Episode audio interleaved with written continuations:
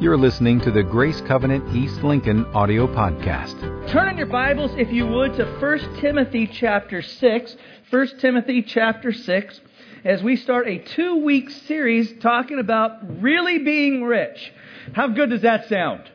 To be really rich. We want to talk about that today and kind of define that a little bit better. Um, as you're turning to 1 Timothy chapter 6, how many of you had a good Valentine's? Oh boy. we, we are going to start a second marriage class starting next week, just so you know. Um, I'm glad that you guys did. I, I, I did as well. Uh, Nikki Walsh and Tanner Broadwell did not. Has, have anybody heard their names this week? Nikki Walsh and Tanner Broadwell. So this couple, bless their hearts, um, they're in their mid 20s and they live in Colorado and they decided that they are kind of tired of working. Can you relate with that? Okay. So their dream, their goal, what they decided to do is they sold every single possession that they had, quit their jobs, and bought a 28 foot boat in Alabama. So they go down to Alabama and they spend the first couple of months, the boat is in the dock and they're stocking it up, they're storing it, and their goal is to just go travel, right? Just, how, that sounds wonderful, doesn't it, right? We're just going to go travel. Problem is this. They're from Colorado. They don't know much about boats. They didn't even make it out to the ocean. Within 100 yards of the dock, they capsized it on a sandbar and lost everything. Could you imagine? They have a GoFundMe account if you really feel bad. If you want, they honestly do. Um, it reminded me of something though that's that's just a truth in life. How many of you know you can have it all one day, it can all be gone the next day. What, what you think you have one day may be gone the next day. And so the importance in knowing that is the way we respond to that. How do we respond to the reality that our stuff really may not be around for all that long? The, that our stuff is not really even our stuff, but our stuff is His stuff. And when it's His stuff, it causes us to look at life a little bit differently. It causes us to live with a hand that is wide open. A wide open hand saying, Lord, I am nothing more than a steward of everything that you have given me. What we're talking about today may be about money, but really it's not about money, it's about lordship. It's about who is the priority in our life. Uh, if you haven't turned there yet, go ahead and make your way to 1 Timothy chapter 6. Um, but as you're there, listen to what Jesus said about possessions. He said, Don't store up treasures here on earth where moths eat them and rust destroys them, and where thieves break in and steal. He said, Store your treasures in heaven, where moths and rust cannot destroy, and thieves do not break in and steal. For wherever your treasure is, there the desires of your heart will also be. Isn't that true? That the desires of your heart what we focus on, what we put all of the importance to, that really becomes the thing that we worship.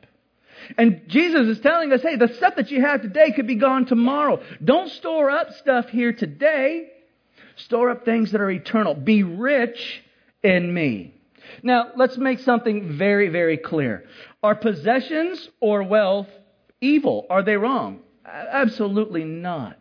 Absolutely not. When we have the right perception and the right perspective of what wealth is and where it comes from.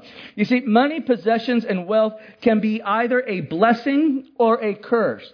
It all depends on how you view them and how you use them. You know, Pastor Farrell has always been just so, so um, it, just just passionate about making sure that we have a good perspective of finances, and, and that's why when we start the uh, beginning of the year, we always offer a financial peace class, Financial Peace University. It's called. In fact, March 11th, we're going to be, be beginning those classes again. So I encourage you. You can go online even now and register and sign up for these financial peace classes. It, it, it's just something that is so important for all of us to go through because, again, it reminds us about our responsibilities as stewards. You know, Jesus spoke a lot about money. Listen to some of these statistics that 16 of 38 parables, the stories that he told in the Bible, of those 16 were about our possessions and about our finances. Isn't that amazing? He said in the Gospels, one out of every 10 verses has to deal with possessions. One out of every 10.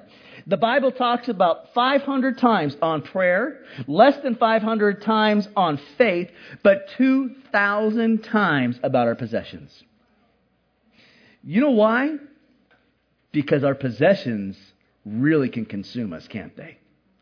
Our possessions and the, and the, and the pursuit of possessions can cause us to forget everything that we've been truly created to be. And that is a kingdom ambassador. That is in a love relationship with Jesus. Listen what it says in 1 Timothy chapter 6 verse 17. It says, "Command those who are rich in this present world not to be arrogant, nor to put their hope in wealth, which is so uncertain." There there it is again. One, here one day, gone the next. But to put their hope in God who richly provides us with everything for our enjoyment. Command them to do good, to be rich in what? In good deeds, and to be generous and willing to share. For this way they will lay up treasures for themselves as a firm foundation for the coming of age. So it's for the coming age, so that they may take hold of the life that is truly life. Listen, riches is one of those good news, bad news type of deals. How many of you guys have ever experienced a good news, bad news scenario in your life? Like, the wife who comes to her husband and says, you know, good news, the, the airbags in the automobile work, you know. There's a bad news with it, right? And the bad news is. Yeah, yeah. So with finances, there's also a good news, bad news proposition. So how about we start with the good news? Okay? Good news is this. Number one, you're rich. Congratulations. The good news is this. You are rich. Ecclesiastes chapter 5 verse 19 says, Moreover, when God gives any man wealth and possessions and enables him to enjoy them, this is a gift. Now, let me ask you something. How many of you in here got stuff? You, some of you lying. Lie. I'm going to go to your house and find your stuff. Okay, yes, listen. We have stuff. And God has given us that stuff. It's for a gift. It's a gift from God. You are rich in the love and in the blessings and the faithfulness of God. You are rich. And let me tell you something about this perspective in our nation. I, I found this out this week. This is crazy. The lowest um, wage earners in the United States, the lowest 5%, still makes more than 68% of the rest of the world. Isn't that nuts? Listen, we are rich. We just don't get it sometimes, do we? We don't understand it because we see other people and we compare to other people. But God's not called us to do that. He called us to be thankful for what He has bestowed upon us. Deuteronomy 8:18 says, "But remember the Lord your God, for it is He who gives you the ability to produce wealth and so confirms His covenant." So, uh, listen, I know it's easy to start to kind of think sometimes in life, look what I did, look what I saved up, look what I. Listen, it's God that's given you the ability to do that. Worship Him even harder.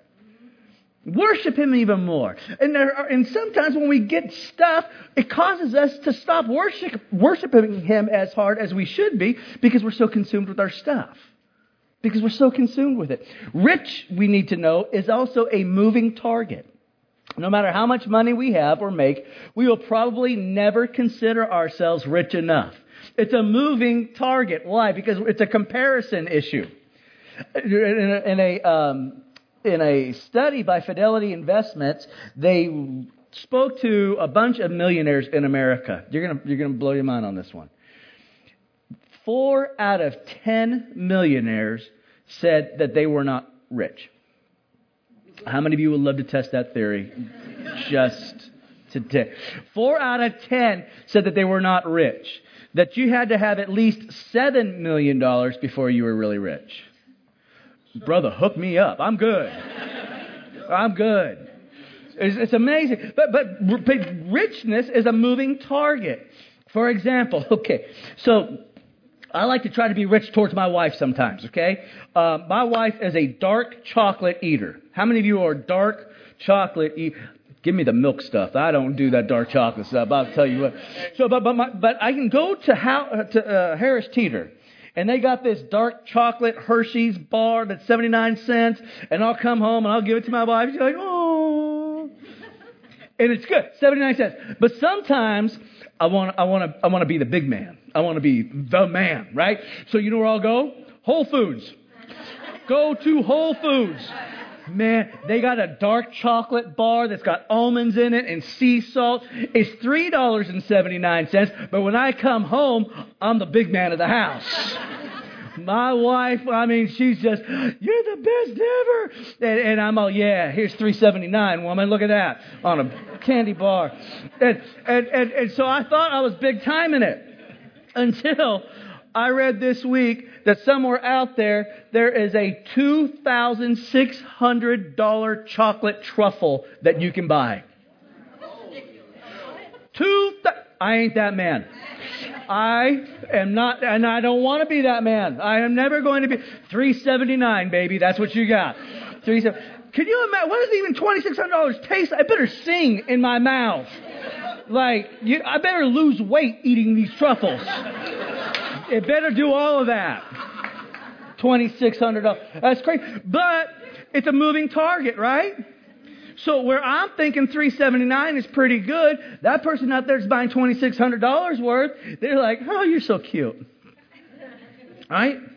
But, but as ridiculous as that is, but think about it in your life. Like in your school, kids, you're, you're teenagers. We they do this all the time, right? You go to school and, and, and you see other people's clothes and you're like, oh my gosh, they're so rich. Or you see their cars and you're like, oh, I wish I had a car like this. And praise God, you got a car if you got one. And if you ain't got one, praise God, you're able to get to school. So there's always things that we can be praising God for. We do the same thing as adults. How many of you know we're the same as we were when we were teenagers? Right? We can do the same thing. We can see. We, I had somebody talking about a Louis Vuitton belt that they wanted to get. And so I got, if you have a Louis Vuitton belt, good for you. I don't care. I'm just saying, I'm just saying that they made this belt so important. Like that was the, they had to get this. They had to get this thing. They had to get this thing. Kohl's, five ninety nine, right here. my pants are still on. See? But hey, what we do though is we, com- but we will start to do this comparison game. And then listen, if you get the the, the Vuitton, what is it, Louis Vuitton? Guess what? There's going to be something else you want that somebody else has. Why? Because being rich is a moving target. And and and I love what I love what. Um, let me get to him real. Seneca said. He said, "It's not the man that has too little, but the man who craves more that is really poor. Isn't that good?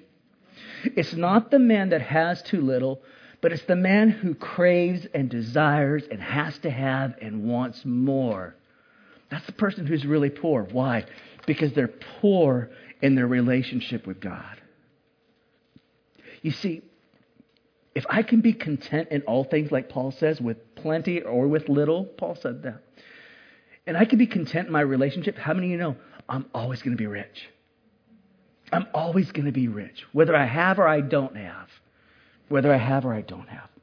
Rich is not bad or wrong, but you have to know the why. If you don't know the why, riches can distract you and they can destroy you. If you're going to be good at being rich, first admit that you're rich and acknowledge the source is God. God. He's the source of your wealth. Now, let's go to the bad news. There's good news, bad news, right? The good news was you're rich. The bad news, you're rich. That's the bad news today. The good news is you're rich. The bad news is that you're rich. Listen to what Jesus said in Luke chapter 18, verses 24 through 25. Let's get them on the order. Thanks. Jesus said, How hard it is for the rich to enter the kingdom of God.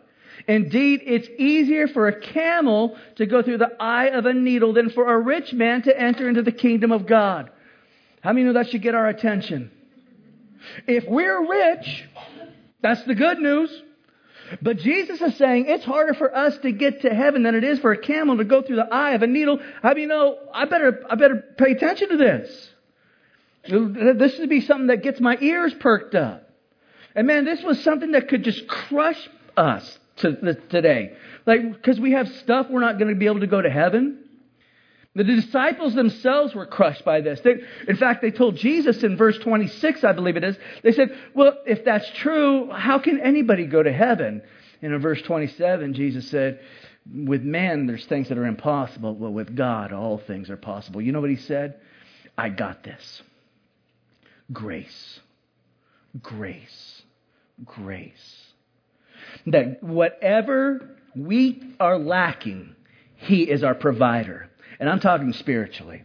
We're lacking to be able to enter into heaven on our own works, aren't we?